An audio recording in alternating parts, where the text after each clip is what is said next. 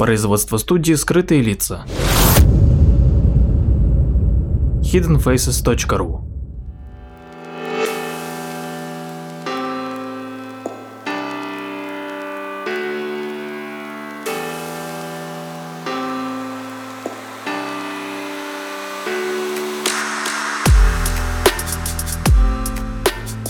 Здравствуйте, дорогие слушатели, с вами Владимир Марковский и очередной выпуск передачи «Прожектор восприятия». Недавно, когда ложился спать, обратил э, внимание на то, что рядом э, с кроватью на тумбочке лежит сборник сказок. И это, конечно, не случайно, потому что самый действенный способ усыпить ребенка — это прочитать ему сказку. Да и самому на сон грядущий тоже приятно почитать сказки. Но эта книга заставила меня вспомнить о сборнике сказок «Тысяча и одна ночь». И, конечно же, многие, если не все слушатели, читали, слушали или, может быть, даже смотрели фильмы о приключениях Синбада морехода, о Алибабе и 40 разбойниках, о Баладине. Особенно, конечно же, те, кто из нас немного застал СССР. Ну и, по-моему, Дисней снял много фильмов по этим сказкам. Дело в том, что полный сборник этих э, сказок удивил меня уже в зрелом возрасте, поскольку его полная версия содержит большое количество элементов, сказок, весьма пикантного и откровенного содержания, которые, конечно же, детям не зачитаешь. Но в целом э, это действительно выдающийся сборник мудрости, перемешанный с красивыми стихами и, конечно же, невероятно интересными для читателя любого возраста сюжетами. Книга «Тысяча одна ночь» входит в список 100 лучших книг всех времен и народов, и ее сюжеты многократно были превращены в пьесы, балеты, фильмы, мультфильмы и спектакли.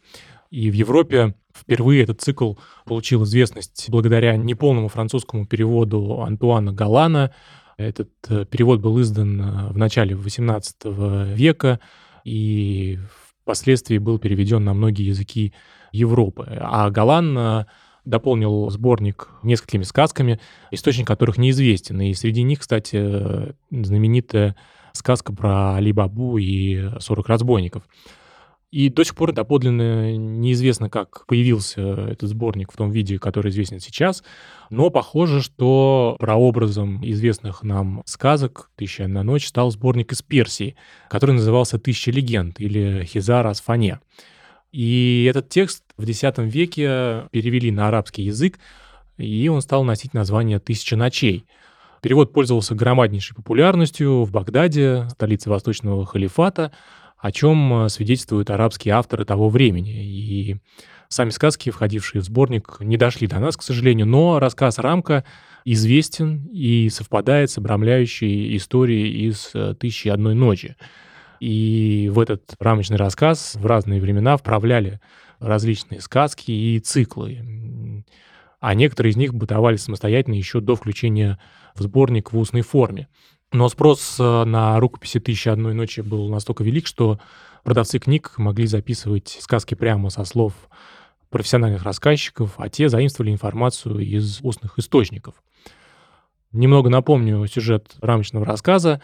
В нем э, брат царя Шахизамон казнил неверную супругу, которую застал за изменой с рабом и отправился к своему э, брату царю Шахрияру, чтобы поделиться несчастьем. Но выяснилось, однако, что и у самого Шахрияра дела обстоят не лучше. Ему, собственно, тоже изменяет жена.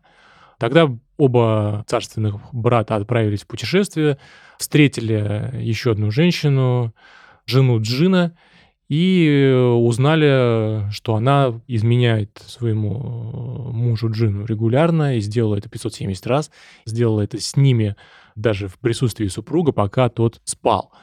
И этот печальный опыт привел братьев к мнению, что среди женщин нет таких, которые бы не были распутницами. И по возвращению домой Шахрияр казнит жену-изменницу и заодно с ней и наложниц, которые также прелюбодействовали с рабами.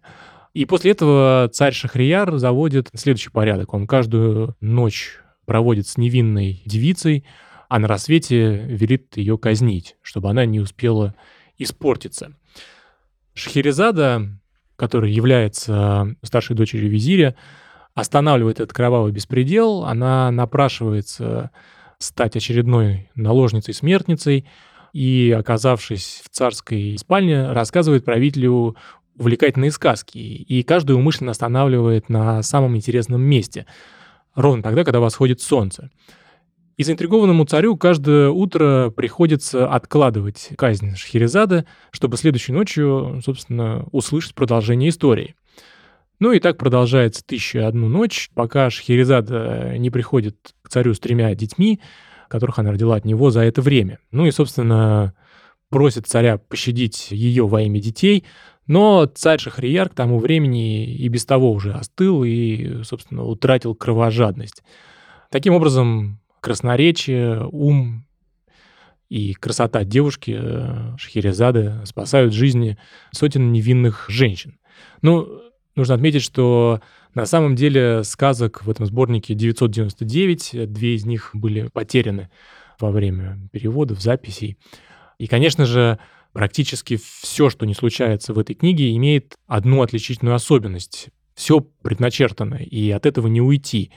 Зачастую судьбу главного героя решает не поступок, а счастливый или несчастный случай.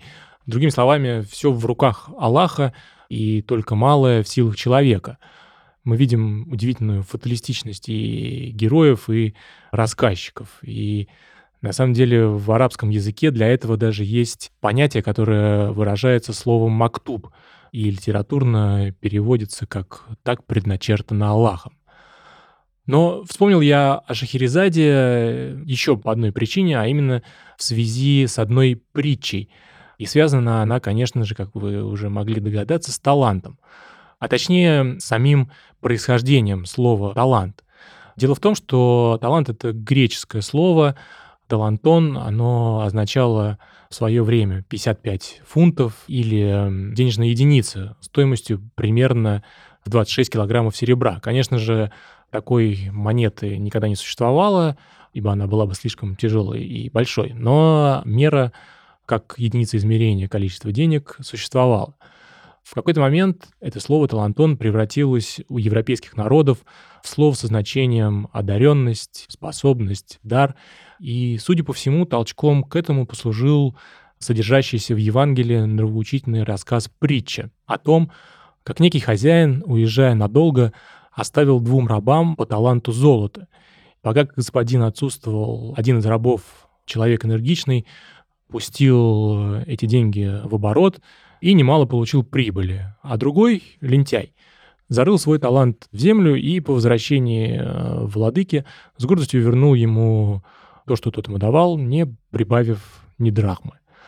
Хозяин похвалил первого и, конечно же, не одобрил действия второго.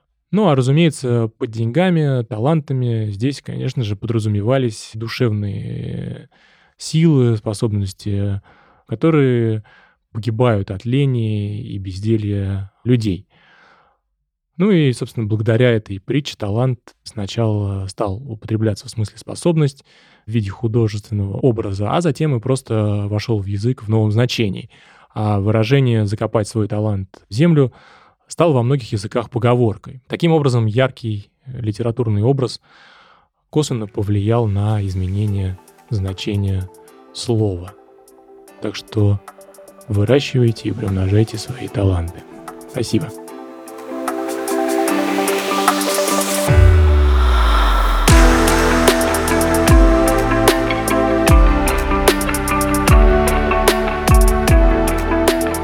Подписывайтесь на наш инстаграм подкаст студио в одно слово о на конце. Ищите нас в социальных сетях по названию сайта hiddenfaces.ru. Слушайте наши подкасты бесплатно на сайте hiddenfaces.ru, а также в приложениях SoundStream, Яндекс.Музыка, подкасты от Apple и Google Podcast в приложениях для Android.